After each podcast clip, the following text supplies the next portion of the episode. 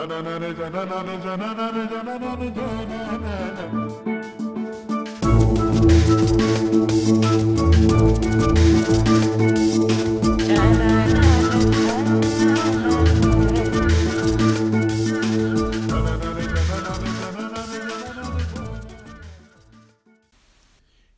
are listening to Onward with William McCarthy, live from Brooklyn, New York.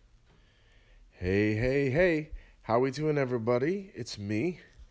I'm just checking in with you, doing my little podcast thing. Lots going on here. My old headquarters at the ship, President Street, New York City. Anyways, so what's going on? I've been watching the Olympics. Not gonna lie, little known fact I love Olympics. Winter Olympics, Summer Olympics, doesn't matter. Love it, man. Uh, a little hard to watch it on Amazon Fire Stick. I don't know if anyone's going through those trials and tribulations. A little bit annoying. Uh, it doesn't really stream live very well, but anyway, it's still fun. A uh, little, little interesting seeing Kim Jong Un's sister sitting next to creepy Mike Pence. M- Mike Pence looks like he's trapped in formaldehyde. He looks if he's he's like two bolts shy of Frankenstein. That guy. Anyway, yeah, pretty weird seeing them sit next to each other. And how about those North Korean cheerleaders, huh? Anyone? A little awkward. Anyways, uh, yeah, totally, totally fun. I love watching that stuff. It makes me so happy to look at all the countries and how stoked they are. It's just like a weird um, mashup of cultures is so it's so like invigorating to me seeing people like trying to personally better themselves and like have these seminal moments in their life that they'll tell their grandkids about. It's kind of exciting, and I love seeing all the different flags and like the Uzbeki people. Did you, anybody see that when they came out? They were wearing these like kind of like Mongolian type of hats. Just little stuff and clues like that are what I spend my time like trying to connect. Like, wait a second, okay, Asia, Asia, hmm, Turkey all right, that's where it starts. Wow, Asia, very different than the Asia we're taught about in school. I think in North America, when we say Asia, we think, you know, China and we don't think of India, we don't think of Turkey, we don't think of that. So, a little kind of stuff that piques my interest and I don't know, love it. Okay, moving along. Um, I just came back from California was absolutely a beautiful experience hanging out with my sister. Went through some photos of which you're probably seeing online. So nice. Just so nice. Just seeing the sunset. It's like 80 degrees Fahrenheit there. Um, eating Mexican food, Mexican food every day. Like what a wonderful part of the world. If you've never traveled on the PCH, the Pacific Coast Highway, down Highway 1, um, I suggest you do so if you can. I I did a song about Highway 1 on our second record, on our self-titled record, and it's just like this place that I go that makes me reflect and I look out over the water and it's just like this place of peace, this feeling of peace that I have when I'm there. And I can't believe it. Like of all the regions of the world that I've seen in my life, um, this one, it's just like, it, it's tough to find a contender. I've never been to South Africa. I've been to Australia, uh, and seen coastline there. Also was in Italy this summer and I saw a bit of the coast there. Amazing. But if you haven't tried Highway 1, please try to get yourself there. It's a very touching place. All right, so what's on the desk today? I'm heading to Colorado this weekend. I'm going to be playing a show there. And um, next weekend, I'm heading to Ottawa, Canada, and I'm playing a pop up show there. So this is the season of popping up, and I'm absolutely loving doing it. It's such a good time with Dave Fernandez in California doing pop ups there. Did a pop up in Germany and London. Just having a really good time with it. I'm going to be touring in Europe in April and May. So uh, please keep your eye on williammccarthy.org for details or my socials. On that tour, I'm going to be supporting my book called Unsheltered. And some of you read some of the stories from it. And it's uh, basically stories from the road, stories from being a musician, stories from growing up, stories of New York City. So I'm super thrilled. I actually got to hold it in my hand, and I have a copy here, and it like gives me great pride. It's sort of interesting to think about that. That you know, even if you can't really fathom something, just trying to take the footsteps to get closer to things that scare you, right? Like I never thought that I would complete a book. Last thing on my list of uh, life goals, but it's something that intrigued me and it did scare me. And I think for you know, 2017 was sort of like building a bridge. It's like this transitional year from Augustines into my new, my new world, my new, my new horizon. Right. I feel like 2018 is about doing things that scare me, and it's kind of addictive. uh, I never thought I would play like a pop up living room show and just went to Germany and had like the best time doing it. Um, shout out to Stelios and Nina. It was just so wonderful for me, at least from the musician's perspective, to see everybody in a crowd getting treated well. Um, there, I read something online that was talking about, you know, hey, why don't you come through Chicago? And there was sort of some sour grape feelings about uh, the last time I played there. And this is a terrific example of a club not treating um, fans, uh, concert goers, just not treating them right. There was uh, the famous Portaloo Gate in, in England, where the club again didn't have their. They've now since been shut down, but it was like our last show, and there was literally a porta potty, a portaloo, on the side of the stage with a blanket over it. That was for the band. It didn't have a light in it. and so and there was no heat in the building. It was just like unbelievable how it's unbelievable when these people have their mind on profit and selling drinks more than they do about having an experience. So from my perspective behind the guitar, behind the mic, or uh, from the stage or whatever, it's so nice at the pop up shows to see people treated right. Um, and also, it gives me a chance to get to know your stories and your lives because, believe it or not, um, I know musicians get too cool for school and they want to seem kind of like they're up on this, you know, like on this pedestal and, you know, all hail, you know, super cool, impossibly cool musician person. But the truth is, is that without you guys, there is that, that musician would have no one to play to. So uh, this, you know, the journey that I've taken through Pela Augustines and now into my own solo work, it's I I realize I think I've always realized, but I realize more than ever like your stories end up in the songs. And I was saying that on a post uh, last week that it, your stories really do end up in the songs and they inspire me. And how a creative mind works is you sit there and you mine. You're kind of like a miner. You're like mining thoughts for um, for something really rich and potent, right? And like the more people I meet, the more inspired I am. And when I reach to tell a story, I reach out into that into that bank in my mind of people's faces and their stories and things that they've shared with me. So like that makes me feel incredibly rich. Like I'm living a rich life. So I'm enjoying getting out there and meeting people and and and and getting to know you guys. Okay. So yes, I'm going to be doing a book tour, and that will be in April, and May for for everyone in Europe and Britain and Ireland, um, and I am now for the first time embarking on my first solo tour um, through America. This is extremely exciting for me. This is going to be happening in March.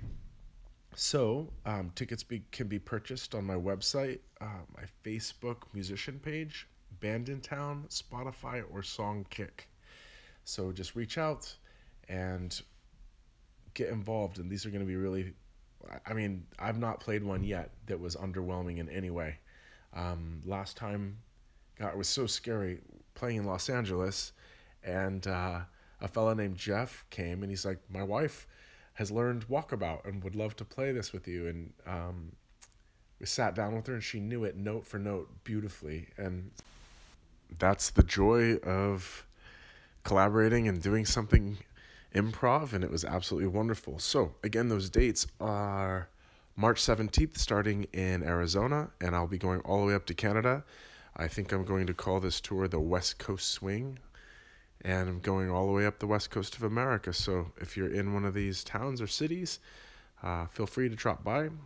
Um, my website and the aforementioned um, websites to get a ticket. All right, moving on. Uh, so, looks like I'm pretty busy. How did that happen? All right, so I have decided to make this podcast interactive and I put a word out to you guys like, are you guys interested in answering any questions or anything you want me to answer? And sure enough, there you are. So, question this is from Lee Tempest. I've always been intrigued with the skill in writing music and songs.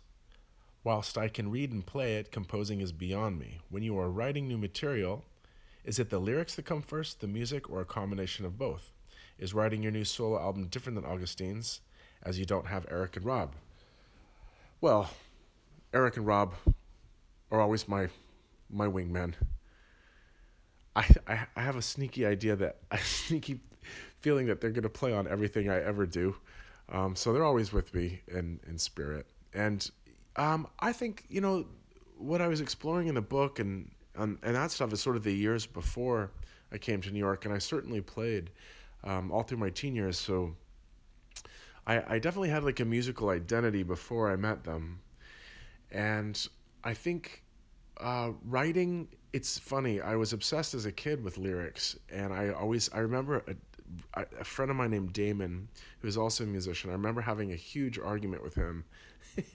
we must have been about 18 or 19.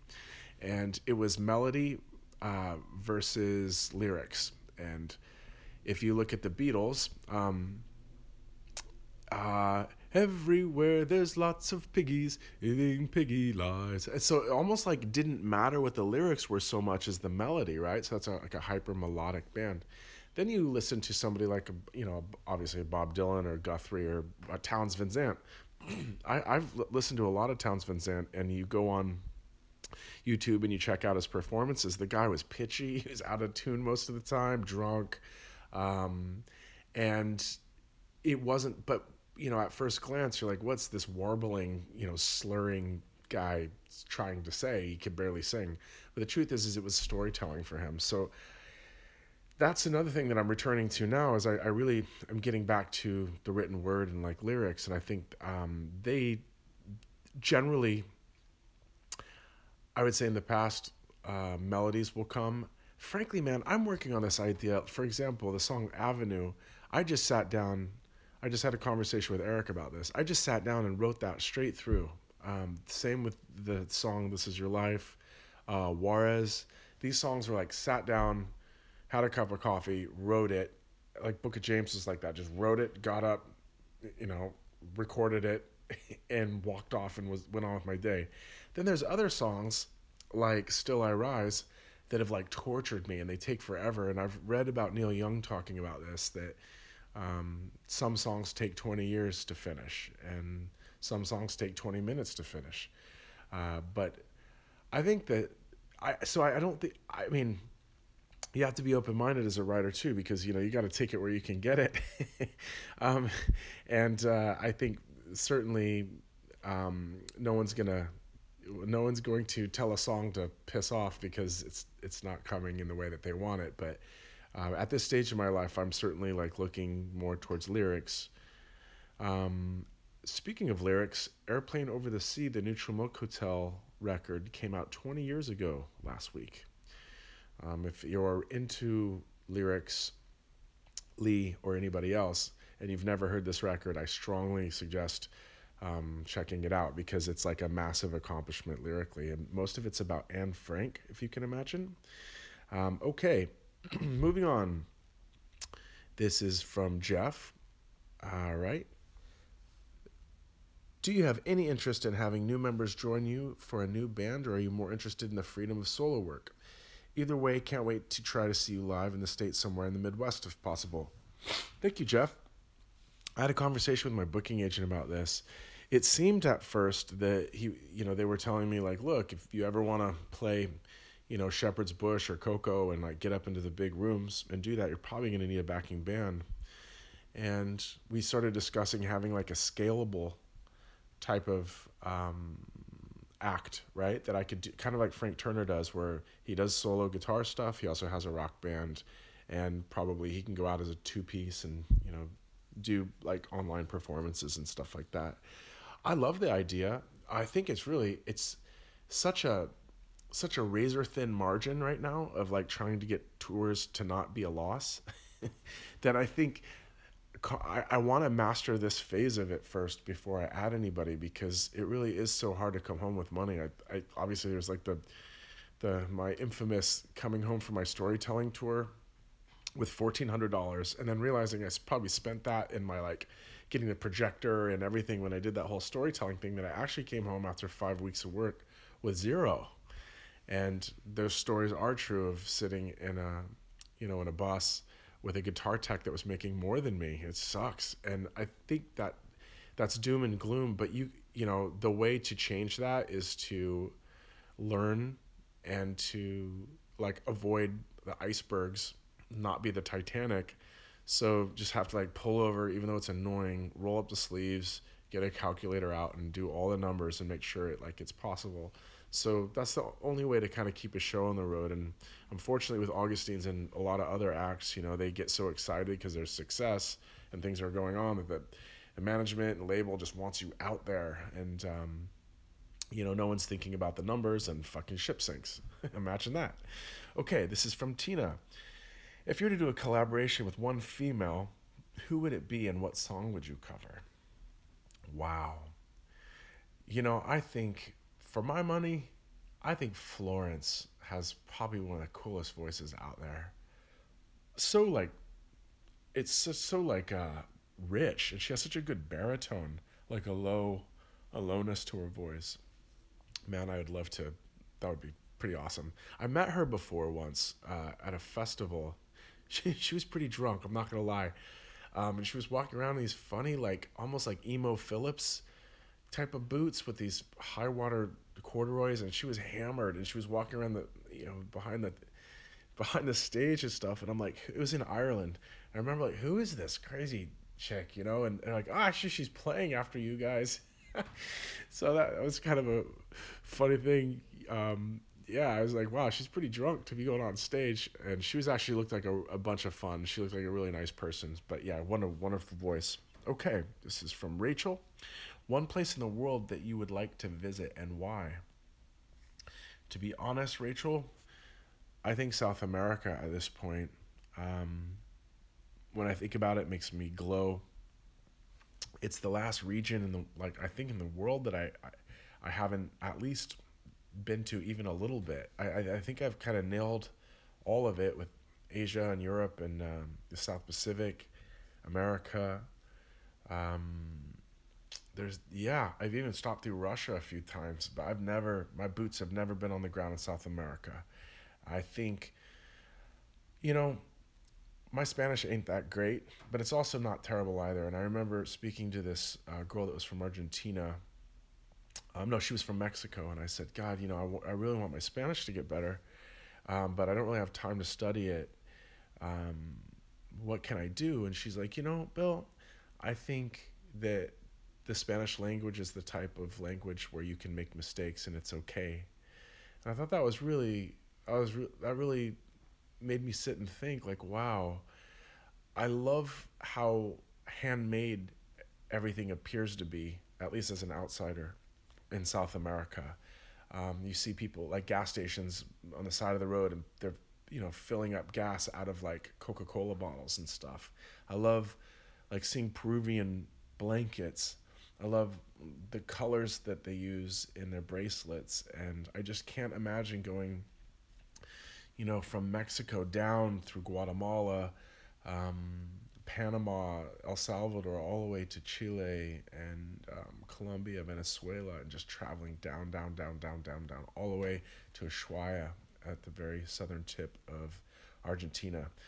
Um, so that whole that that just inspires me to no end and I, I can only imagine the laughs and um, the musicology that I would be witnessing. Can you imagine? And I, you know, for example, like in Peru, um, Machu Picchu, right, or in Chile, like in in South America, those like those little beautiful women that wear top hats. Um, I think this would just be amazing to cross, you know, weave in and out of indigenous culture into urban culture um, with gauchos, right? The, the, the people in Argentina that um, do these amazing feats with like these cowboys basically that work with horses and how elegant they are and then seeing the different kind of um, music that these people play i think it could be amazing. In fact i would love to film something like that. In fact i would love to do it on a motorcycle. Okay moving along. Jonathan p. Smith. I uh, I know what you like to read about the towns you visit when you're on tour. What is the most interesting, weird, amazing thing you have learned whilst reading up about such things? That's a great question, Jonathan. The first thing that comes to mind is probably Nijmegen in the Netherlands. Um, so, yeah, it's true. Everywhere I go, even my sister's house, I'm reading about it. Um, I guess try to educate myself or be aware or whatever. For whatever reasons, I do it. So I'm in Nijmegen, and it was a lovely show. It was a pretty good sized show. I think it was like six or seven hundred people. It was nice. This was with Augustines, and it was a type one of those nights, typical Augustines night, where we played the show and we went out and we were like, we want to see this place. Come with, and like this big flock of people come, like twenty of us wandering around through the streets. Everyone's laughing, drinking wine, and we're looking at the moon and. Uh, they're like, yeah, this is where the uh, Americans bombed, and I'm and I'm like, really? Like, why would we bomb the Netherlands? I mean, we didn't have any problem in the war with you guys, you know. And he's like, oh, yeah, you should read about it. And so I get back to the hotel or the bus or whatever, start reading about Nijmegen. We thought it was Germany, and the Americans completely leveled a part of that place, thinking that we were bombing Germany. It was a complete, you know, obviously because the coordinates and um, information uh, coordinates with radar and so on was wasn't so good in the 1940s. So we literally thought it was another country, and we bombed the shit out of it. I think, I think we ac- I mean we accidentally killed hundreds of people during this, and um, that would be a weird, interesting, amazing uh, thing that I had no idea, and it looked just like a town. You know, you wouldn't have ever known. So um, recently, I was in Koblenz in Germany um, hanging out with Stelios and Nina, and they were talking about the Rhine River that it's just rising, right? And uh, we're we're going through this town, and I look around, and literally there's all these like huge, uh, like pipes, like in generators, like sucking water out of people's basements because the Rhine River is rising so much that it's like flooding the whole region. And I was thinking about, wow, so that's fascinating. What did people do? What did people do about floods, you know, 100 years ago? How did people deal with it? And, um, you know, whenever you travel around, you see castles and fortresses. You usually see a mission and then a presidio. Um, generally, castles are up on hills, right? You ask yourself why. And um, it's probably because it kept it away from invaders, uh, from floods. And a really interesting thing that I noticed, I was reading about the um, the Great Wall of China, and that they would do smoke signals like from from tower to tower. So if there was, you know, a threat coming at them, that they could you know burn something and see a big cloud of smoke, and then it would alert that there was trouble on the way. Right? Uh, you know, I think actually that also that might not have been the Great Wall of China. It could have been Rome. Okay, moving on. Heather, Heather Bryson, is there any one place, US or otherwise, that you can imagine yourself settling down and feeling home? That's a great question, Heather. It's near and dear to my heart. Um, there's different words for this, right? Uh, I think in German it's is it Sehnsucht, and somebody told me um, another word. Uh, it was it was Lisa was telling me a word in in Welsh, and uh, I guess like a a melancholy, like a um, like a longing. I also think there's a uh, there's a Portuguese word for it called saudade, probably mispronouncing it. Um, I read that word because I saw it a lot in Portuguese lyrics and like started researching it. It's just a melancholy um, or a yearning, right? Um, I definitely have that for California.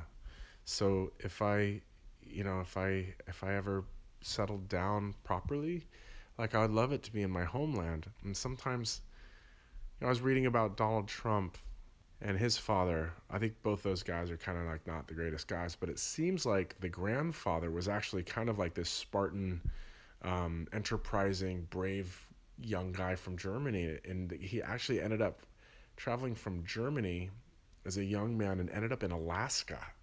That's a lot of ground to cover, you know, like a hundred years ago. Um, but this guy ended up in Germany and, uh, sorry, ended up in Alaska, and he made it that far from home. And I think back, you know, when people went off to Australia, you know, from Ireland or people people you know, they, they, they often said goodbye to relatives as if they, maybe they would never see them again because people didn't have mobility. They certainly didn't have the money. And, you know, if you left Italy, a small village in Italy in, you know, 1875 to go to America, you might not make it back. So I think that that longing uh, for home is always going to be inside of me. And I see that longing in immigrants and I recognize it and I long, I do, I long, I long for the coast. I long, um, I long for the sun, and I long for uh, Mexican people, and I long for all the sensory uh, feelings that I felt growing up: the smell of eucalyptus, um, the sound of seagulls. I long for um, the way I squinted my eyes when I looked at the sun, and sometimes I wonder if I'll ever get back there. A funny thing happens in life like when you when you go forward um, what worked as a child um, might not work for you as an adult. And i think that one thing i can say about new york city is I, it's got incredible people um, and the more i travel the more my mind gets opened up so i go to britain and i can't believe like it's like i'd never you know their humor is incredible. Like British humor is amazing. You can't beat it. And then you've got you've got Irish pubs. Like how you ever how could you live without that? You know? And then, you know, of course you've got doner kebabs in Germany. How could I ever live without that? Um, and then you've got wine in Spain, and then you've got just the, like the, the, the feeling that it that you feel in Southern Europe.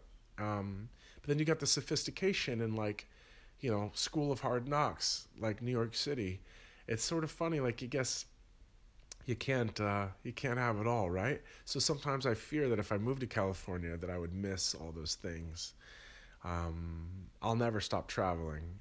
I'll never stop singing.